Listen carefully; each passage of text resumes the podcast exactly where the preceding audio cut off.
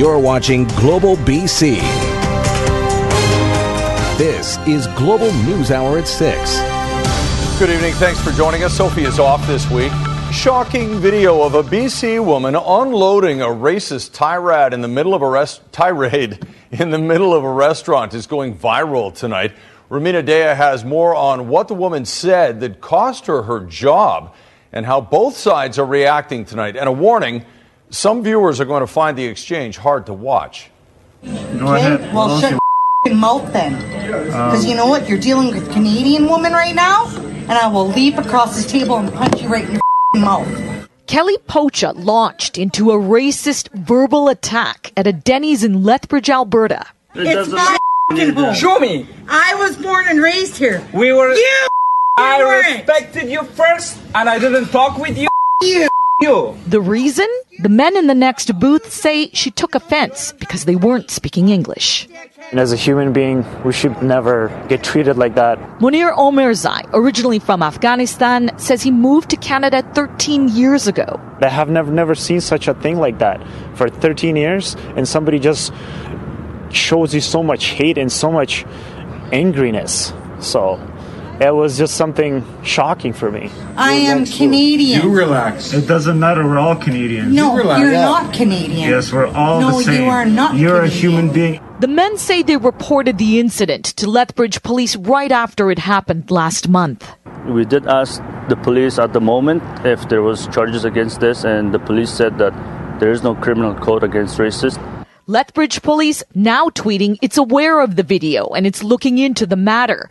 Politicians, including the city's mayor and Alberta premier, denouncing the racist behavior on social media, where the video's been viewed more than 100,000 times since it was posted a few days ago. You're not dealing with one of your Syrian right now. You're dealing with a Canadian woman. A Mea Culpa from Pocha, who was visiting from Cranbrook. She's apologizing, but is adamant she only reacted because the men were laughing behind her back. basically only seeing the end part of it um, where I was extremely irate. You don't see the whole video. You don't see what was said to me. Do you think any of the stuff that you said was racist at all? Oh, of course. Of course. Totally was. If I And could rewind and take it back, I would, but I can't. Can't take it back because in the court of social media, public perception is judge and jury. Late in the afternoon, Pocha's employer, Cranbrook Dodge, also posted online, stating she's been terminated. The company deeply apologizing for her actions. Rumina Daya, Global News. Some breaking news out of Langley right now where a toddler has been rushed to hospital after falling from an apartment window. Our Nadia Stewart is live with the details. And Nadia, is there any update on the condition of the child? Not at this point, Chris. We do know uh, that this two year old child was airlifted to uh, BC Children's uh, from Langley over to Vancouver. Uh, this all happened around 1 o'clock this afternoon. The child fell from the fourth floor of this uh, apartment building behind us. Of course, uh, ambulance, police rushed to the scene, got here as quickly as they could. It's believed that the child fell in the bushes, but we're not still clear on the extent of the child's injuries. Of course, if we do have any information, we'll pass that along to our viewers as soon as we get it. Definitely a reminder, though, as we head into these warmer months uh, for parents to keep an eye on their kids near windows. Back to you, Chris. That's an excellent reminder. Okay, thanks very much, Nadia. Police have issued a warning today about a scam that is targeting young Chinese nationals living in Vancouver. Over the weekend, two students received calls from someone they believed to be from the Chinese consulate. They were told there was a warrant for their arrest or Chinese police needed their help in an investigation. They were then told to make fake videos indicating they'd been kidnapped or perhaps the victim of another crime. And police say those videos were then sent to the victim's family members to extort money.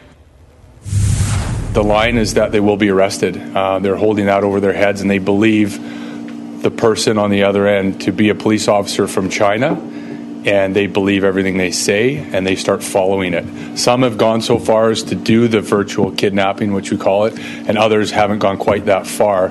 But each stage of this, there's an opportunity for these criminals to get money out of the families. The VPD received 20 similar reports of extortion attempts last year. Investigators believe the suspects are likely not in Canada. A Surrey woman linked to the largest animal seizure in BC SPCA history found guilty today of causing distress to animals in her care. More than 80 dogs and cats were seized from Ivy Zhao's property two years ago, some of them in such bad shape they had to be euthanized.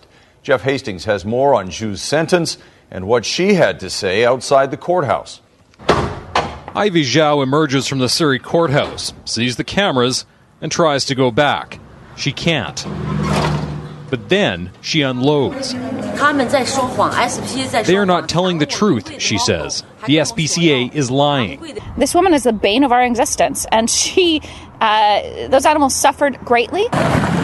Zhao has been found guilty of causing an animal to be in distress. Actually, more than 80 cats and dogs seized from her Surrey property in 2016. Uh, this was absolutely not the first time that we had been dealing with her. She had uh, animals removed back in 2014. This individual absolutely knew what was required to look after animals, and instead of investing in their welfare, put it the profits into her pocket. Many of the seized animals were sick. Many were found to be kept in distress. Cats briefly in an unventilated attic and a furnace room. Dog and cat barns ill suited to the comfort and safety of the animals. Zhao denied allegations of abuse. I kept telling the judge I am telling the truth, she says. But the judge says that is not enough. Zhao received a two year suspended sentence. She must perform 100 hours of community service, and she's received a ban from owning or caring for animals for the next seven years. She could have gone to jail for two years and been fined $75,000. Zhao says her lawyer forgot to present a key piece of evidence. Nobody, it seems, is happy with the sentence. Exceptionally disappointed. I guarantee that if I'm in this job seven years from now, I'll be back on talking about this woman. Jeff Hastings, Global News. More breaking news for you right now, this time out of Osoyoos. It's under a state of local emergency tonight due to the imminent threat of flooding. Lake levels in the South Okanagan town rapidly rising. A local state of emergency has also been declared for rural Osoyoos, where the Similkameen River and its tributaries are experiencing high stream flows and localized flooding from groundwater inundation. Uh, 916 becomes very concerning uh, for properties that are on the lake. This is more than last year, and it's higher than it's been since 73, I think. And many Osoyoos residents are busy sandbagging, trying to protect their homes and businesses from the rapidly rising lake. We'll keep an eye on that situation for you, too, and bring you any breaking details as they become available. The free lunches might be ending for MLAs living in Victoria. Right now, they are able to claim a daily per diem to cover meals, even those who live right close to the legislature. But as Richard Zussman reports, critics question why they're not brown bagging it instead. And today, a bill was introduced to that end. At this construction site in Victoria, there are no free lunches. It's hard to even afford a lunch most of the days, you know, let alone yeah, hear that they're eating yeah, we're, tax we're spending like 50 bucks a week on lunches. But across the street at the BC legislature, MLAs are eating on your dime. Today, the BC Liberals putting forward legislation that would ban local MLAs from getting up to $67 a day for a per diem. It's something that's uh, admittedly uh, smaller on the dollar scale, but I think it's something that's relatable to uh, very many British Columbians. Since September, ministers who live within a 20 minute drive of the legislature have been racking up big meal bills. Finance Minister Carole James at $1,587, Education Minister Rob Fleming at $1,462.50, and Premier John Horgan at $1,684.50. If I'm working long days and I have a meal here, I charge for the meal. At the legislative dining room, where many of these MLAs eat, the most expensive menu item is $12.95. So people are wondering why do MLAs get $27 for lunch? I mean, all of those things around MLA's expenses are decided by the Legislative Management Committee. So uh, if there's changes being proposed, uh, I think all members of the House should have a look at that. Oak Bay Gordon head MLA and Green Party leader Andrew Weaver also gets a free lunch most days, today being no different. But Weaver says he's taking it now because it's within the rules. But if it's changed, it should not just include local MLAs, but as many as 24 Liberals who own or rent nearby. the MLAs who've bought places here have kitchens here. It should apply to them. There's a, an MLA who lives in a, in a mobile home. It should apply to him. So, if, so long as it applies to everyone who has a kitchen. Back across the street, all this is a distant thought for these guys because they have to get back to work earning their lunch money. Richard Zussman, Global News, Victoria.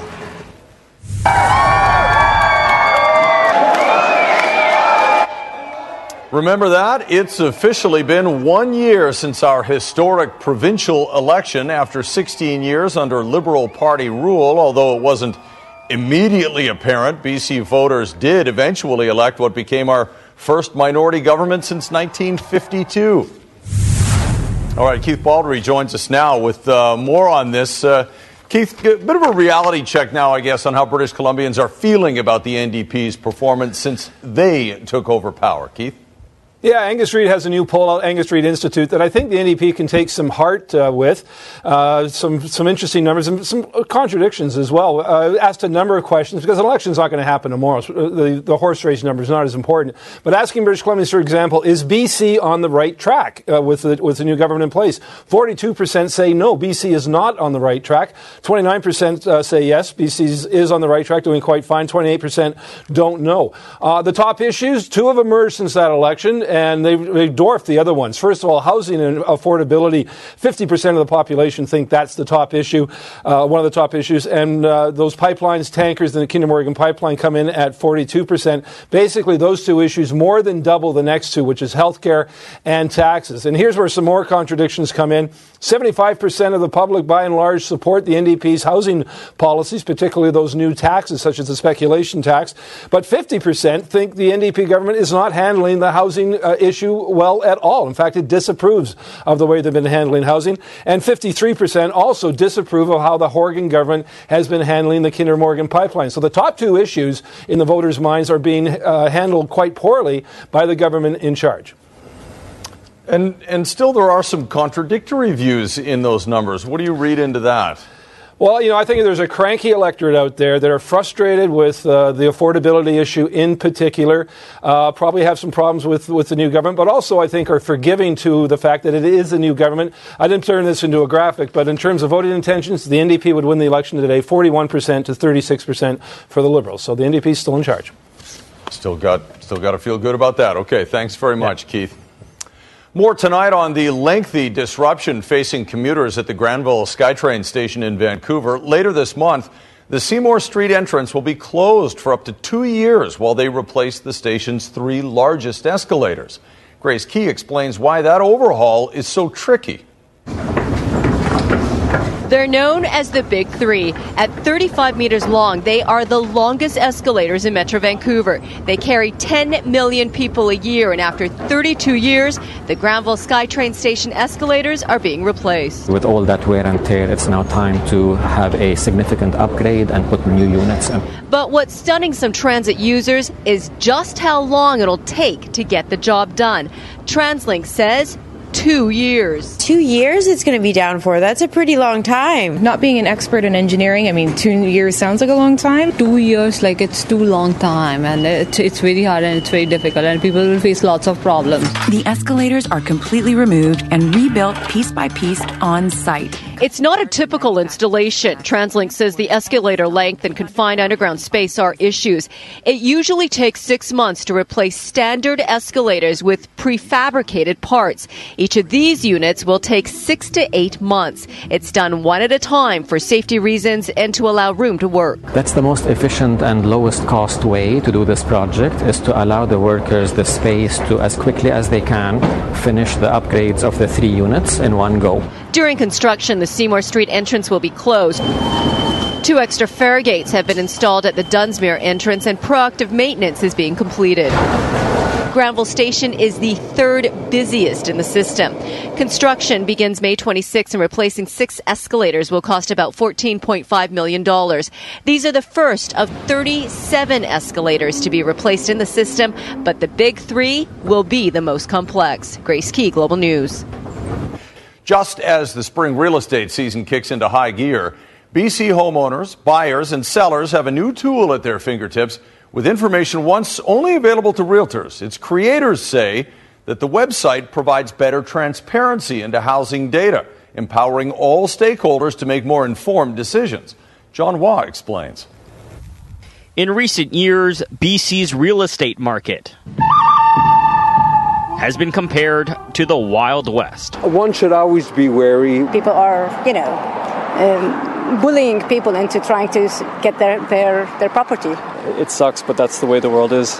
While it might feel like anything goes, consumers can protect themselves with the right information. You'll see exactly what where you are in the market at that time. Real Estate Wire or REW's new property insights tool is a one-stop shop on how much a property in this province is worth. We always uh, recommend they seek advice of an agent when when uh, nearing a, a, purchasing decision.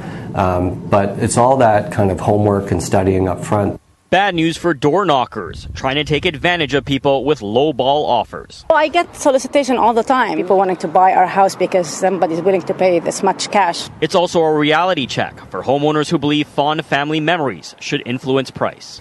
And technically, there is no gatekeeper to this information because it's all public.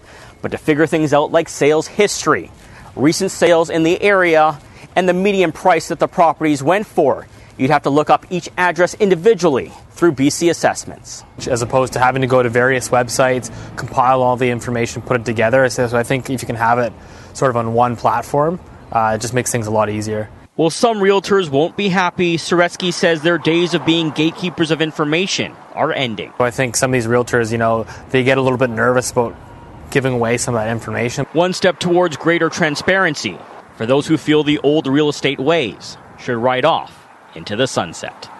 John Hua, Global News. A test run today for Canada's new emergency alert system didn't go exactly as planned.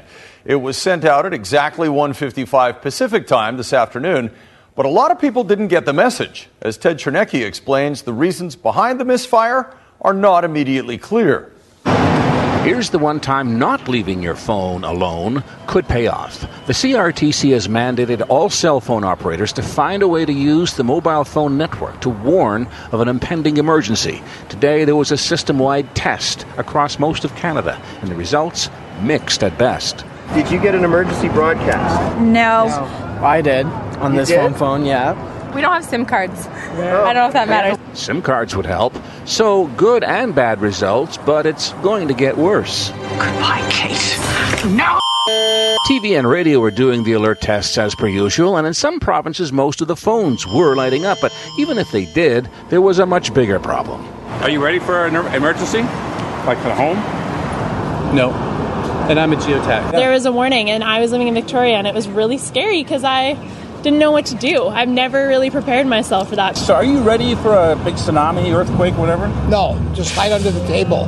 Then there's the economic disparity. They might eventually get all middle class phones working, but here in the downtown east side, there wasn't a single response that we saw when the appointed moment arrived. People either didn't have a phone, if they did, it wasn't compatible, or they were unaware of the alert. The city's most vulnerable would be the last to know, but it's going to get worse. You have to have a compatible LTE smartphone. And all those compatible phones are, uh, if you go to alertready.ca, there's a phone compatibility tab, a link that takes you direct to the wireless carrier that, where they list all their compatible smartphones.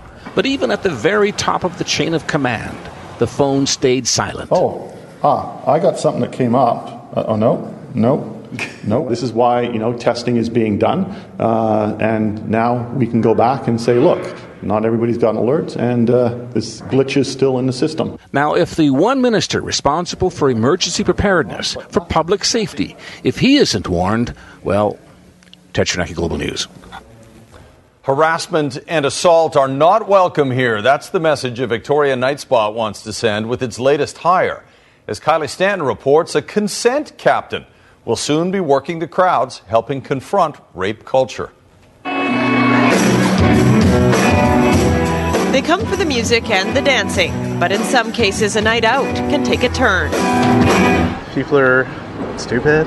Especially at a bar when they have some alcohol in them. So, this is our space. Now, the Victoria Event Centre is hoping to change that. Combating harassment and sexualized violence in the city's nightlife scene with the introduction of a new position. So we have a consent captain on board for some of our busier, more dance floor focused nights. Meet Tennille Geib. Part of my role is to set the tone of the environment, um, and I'm there for educational purposes or support. Geib will greet guests as they enter the venue, introducing herself and the concept to patrons. To understand your own desires and clearly communicate them. Posters outlining the expectations have also been put up throughout the space in hopes of furthering the conversation. Consent is ongoing. That's turned into a movement. If you see something, say something! The Me Too movement has really helped to bring some of these issues into public consciousness, and this has felt like a way that we could respond with something tangible that we can offer in our space here.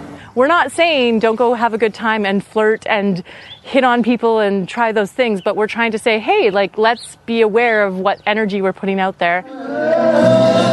The hope is the idea will set a precedent and other venues will get on board, like the public seems to be. Come on, it's time to shape up, I think, and something like this gets it moving. Kylie Stanton, Global News, Victoria. The flames coming out are like a blowtorch.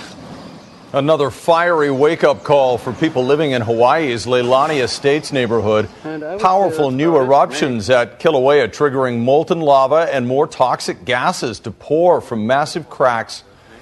The fissures that everybody has seen running through the neighborhood. Wearing a gas mask and armed with some cameras, the owner of Apau Hawaii Tours was just nine meters away when he recorded one of the eruptions spewing gas from several hotspots. Lava flow from the volcano has destroyed dozens of homes. The legal drama surrounding Donald Trump's attorney and fixer heating up tonight with new questions over millions of dollars paid to Michael Cohen. The allegation that Cohen was selling access to the president.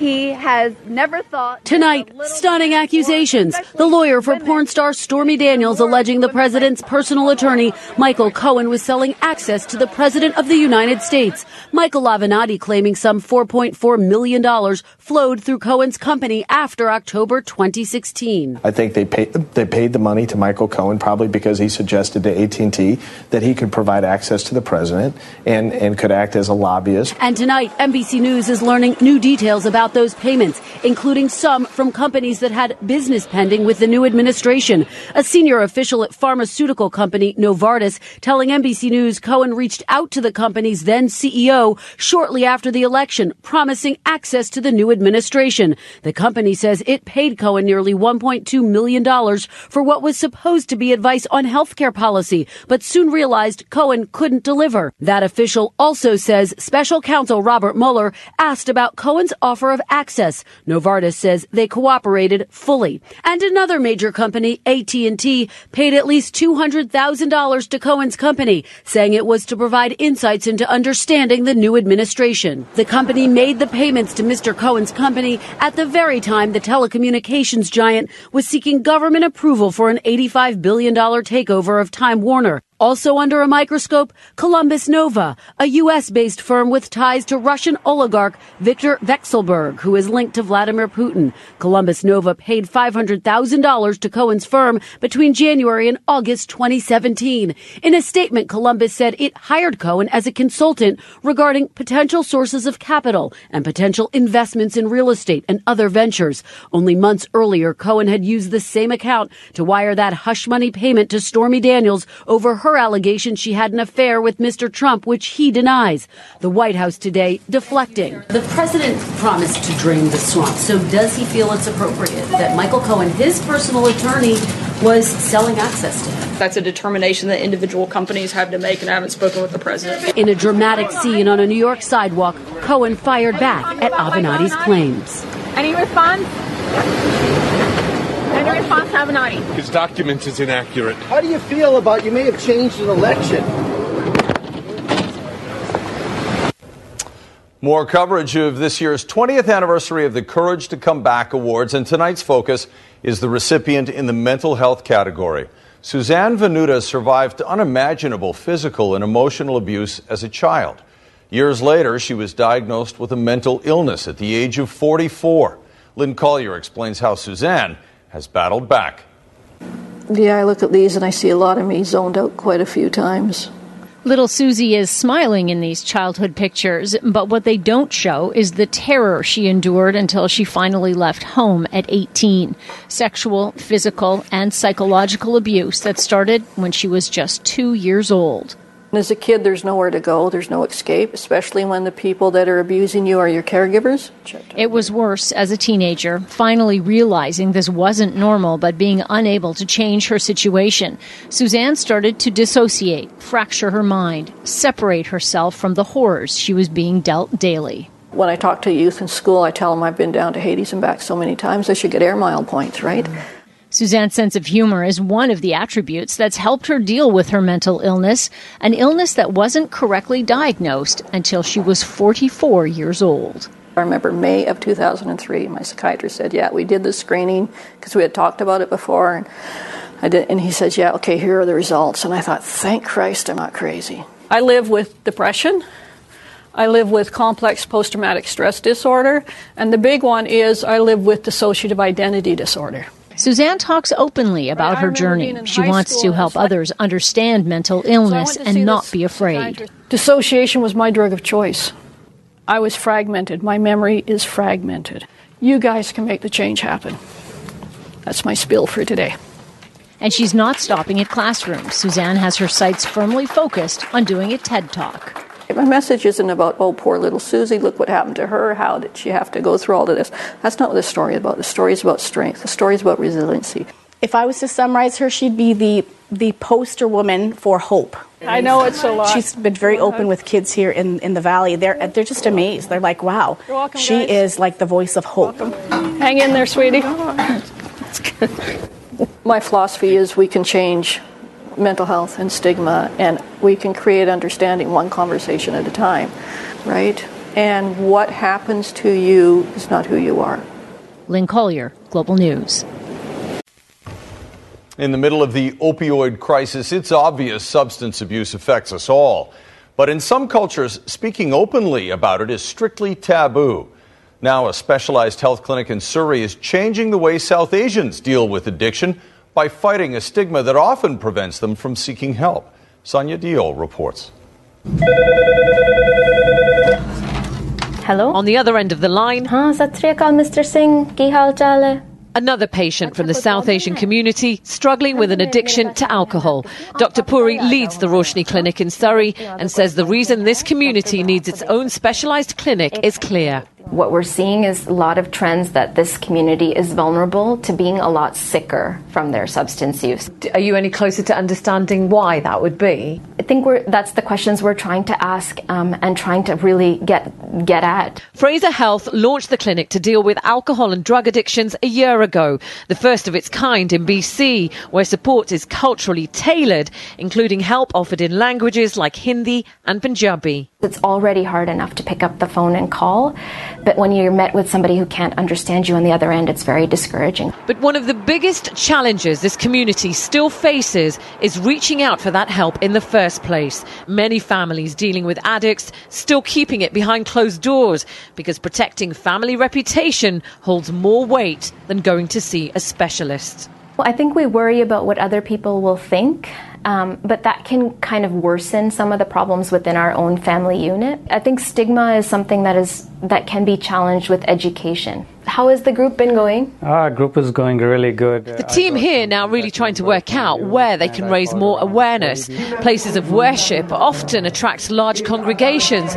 Some feel that's not really the right place to have discussions on substance abuse, but one religious leader says that needs to change. If we have social problems, then we can talk about it and say, hey, this is where to seek help this is how to help some of our members in our congregation who might be dealing with this and suffering. For Dr. Puri and her team, the challenge is now not just for the community. She says gaps in the wider healthcare system also need to be taken care of. There's lots of areas that we can infuse some of these uh, tailored approaches. Sometimes people come in here and we don't have somewhere else that we can always send them to if they need a different level of care. Sonia Deol, Global News.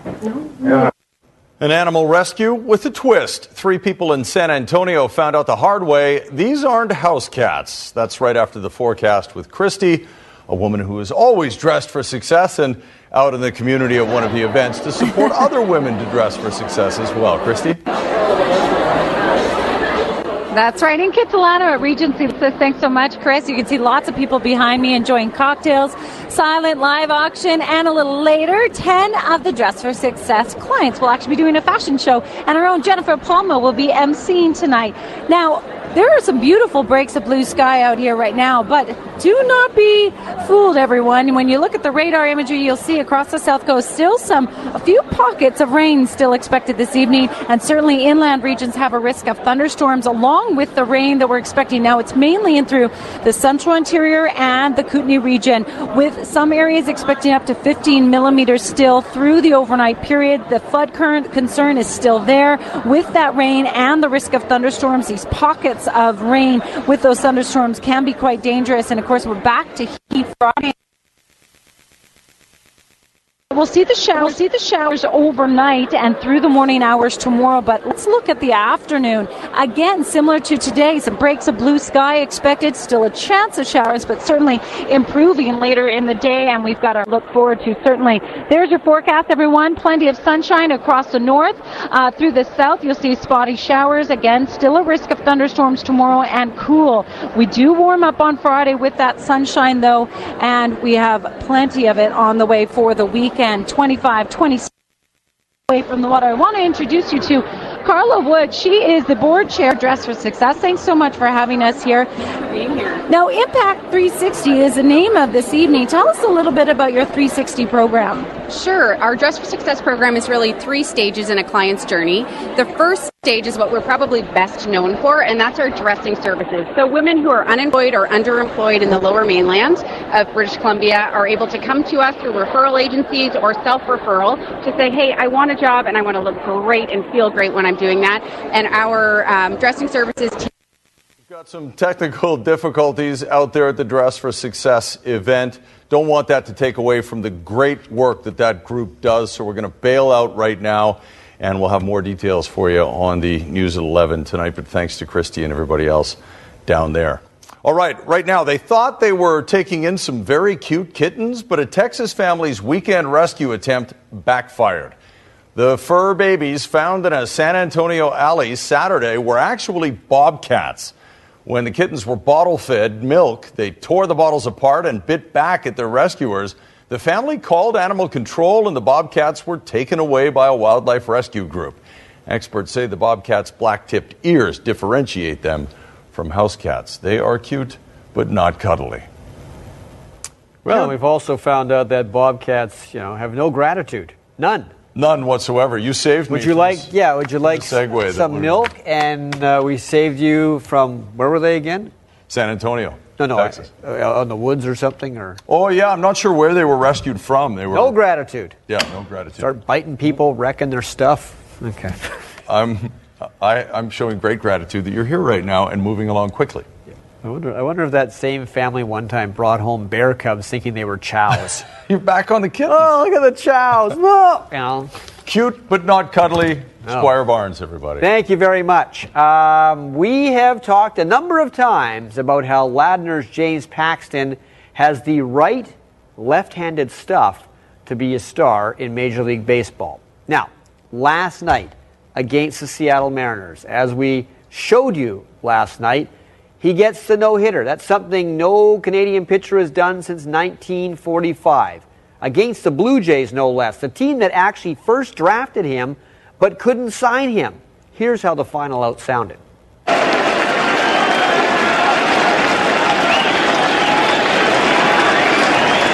Donaldson a couple of feet in the grave already. To Seager, the pick, the throw. Paxton has done it. It's a no-hitter. It's been quite a season for James Paxton, and it's not even two months old. He's been attacked by an eagle before a game in Minnesota and survived. He broke a Canadian record for striking out 16 batters in one game. And in his very next start, he became the second Canadian to throw a no hitter, and he did it on Canadian soil. It's very special, you know. I mean, of all places, do it in Toronto, that's uh, that's pretty amazing. And uh, you know, the fans were great. They were giving me some trouble in like the seventh inning, but then once I got past that,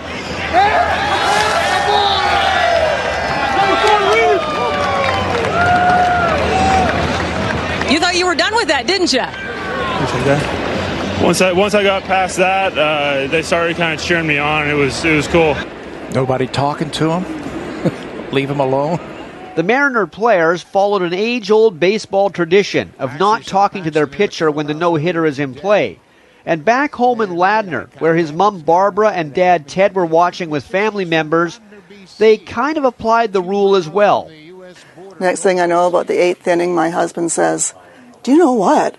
And my brother in law said, Do not say anything. And so we all just sat around, didn't say anything. So you all watched in silence? And pretty much in silence. So we talked about, you know, the pitches and strike zone and that kind of stuff. But um, we didn't say anything about it being a no hitter. Now, if you didn't know, James Paxton's nickname is the Big Maple. And last night he was showing off his Big Maple tattoo to the fans. And here's some tattoo trivia. His mother, who co owns a cloth and quilting store and knows art, helped design that tattoo. No, it's a it's a tattoo of his of a maple leaf. In the center of it has um, Boyer Island, where our family shares a summer place. Um, Ted's family's had a place there for 50 years or something, and so that's where we used to. He always went when he was young, and it just reminds him of Vancouver and, and family. Something was pretty. Brad Marchand is a very good player. Of that, there is no doubt. But he's also very strange at times. Just because you have the strength and energy of a Jack Russell Terrier does not mean you can go around licking other players. He never got suspended for his licks, he just got a tongue lashing from the NHL. I saw what you did there. I know. He, uh, he said today he doesn't want to be stupid anymore on the ice. At least he'll try not to be stupid, which is something his teammates are very happy to hear despite their love for him. Such a strong, competitive uh, guy um, but definitely something that he realized that he needs to get better, and and um, and he will. Uh, I'm sure that he's gonna uh, have some thoughts about you know some of the stuff and, and make sure that these uh, um, things don't affect his game and, and affect his team, and and he will be better. Canucks prospect Elias Pettersson is sick and I don't mean his moves and shot are sick, but they are. I mean he is actually sick in the normal way we use that word. He has the flu or some ailment, and the Swedes didn't have him playing against Austria today at the World Hockey Championships. In fact, they apparently quarantined him from the rest of the team. Hope it's not serious. I think just want to protect the other players, like Canucks goalie Anders Nilsson, who played for the Swedes. They only faced 14 shots, mind you. It's a nice goal by Mattias Janmark of uh, the Dallas Stars from Rickard Rakell of Anaheim. That made it 2 0 the first. Nilsson facing a breakaway here from Peter Schneider. Uh, no. Save Nilsson. He is denied. What a great chance for Austria. Mika Zibanejad, nice goal here. As these Swedes celebrate Nilsson, which the Canuck fans didn't do very often this year. Here we go. Little drag, one more move, and it's a goal. And it's a 7 0 win for Sweden over Austria. And tomorrow, Canada has what should be a fairly easy one against Norway. There you uh-huh. go. Well, if high gas prices are impacting your plans to hit the road this summer, the Okanagan has a supercharged solution. If you've ever wanted to hail a Tesla or steer one along the wine trail, John Hua explains how electric vehicles are fueling tourism and changing the transportation game. It's the perfect combination for car enthusiasts smooth, winding roads, spectacular postcard views. And do you hear that? Silence. You know, you, you hit that pedal and there's no sound. Electric vehicles or EVs helping the Okanagan make plenty of noise in the tourism world, establishing itself as a hub for eco conscious drivers, not just for people who own them. A half hour to 40 minutes here will get you back on the road with tons of range. In Ryan Silverthorne's case, rent them as well.